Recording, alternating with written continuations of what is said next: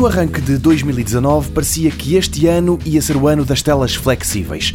Ainda em abril, o mundo da tecnologia andava em delírio graças aos telemóveis que se dobravam. Agora, o cenário é o oposto. Dois dias bastaram para que os jornalistas mostrassem à Samsung que o seu Galaxy Fold, o smartphone com ecrã dobrável, sofria de um enorme problema.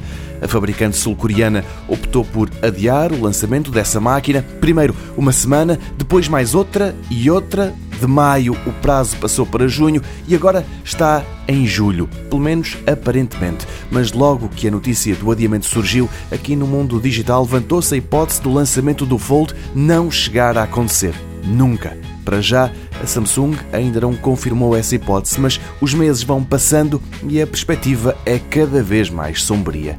Isto até porque a rival Huawei está a seguir pelo mesmo caminho. Era suposto a construtora chinesa lançar este mês o seu smartphone com ecrã flexível, mas já é certo que não o irá fazer. A nova data prevista para o lançamento é setembro. Claro que neste caso, para além de eventuais dúvidas acerca da tecnologia, há que pôr na equação a administração Trump e a guerra comercial com a China.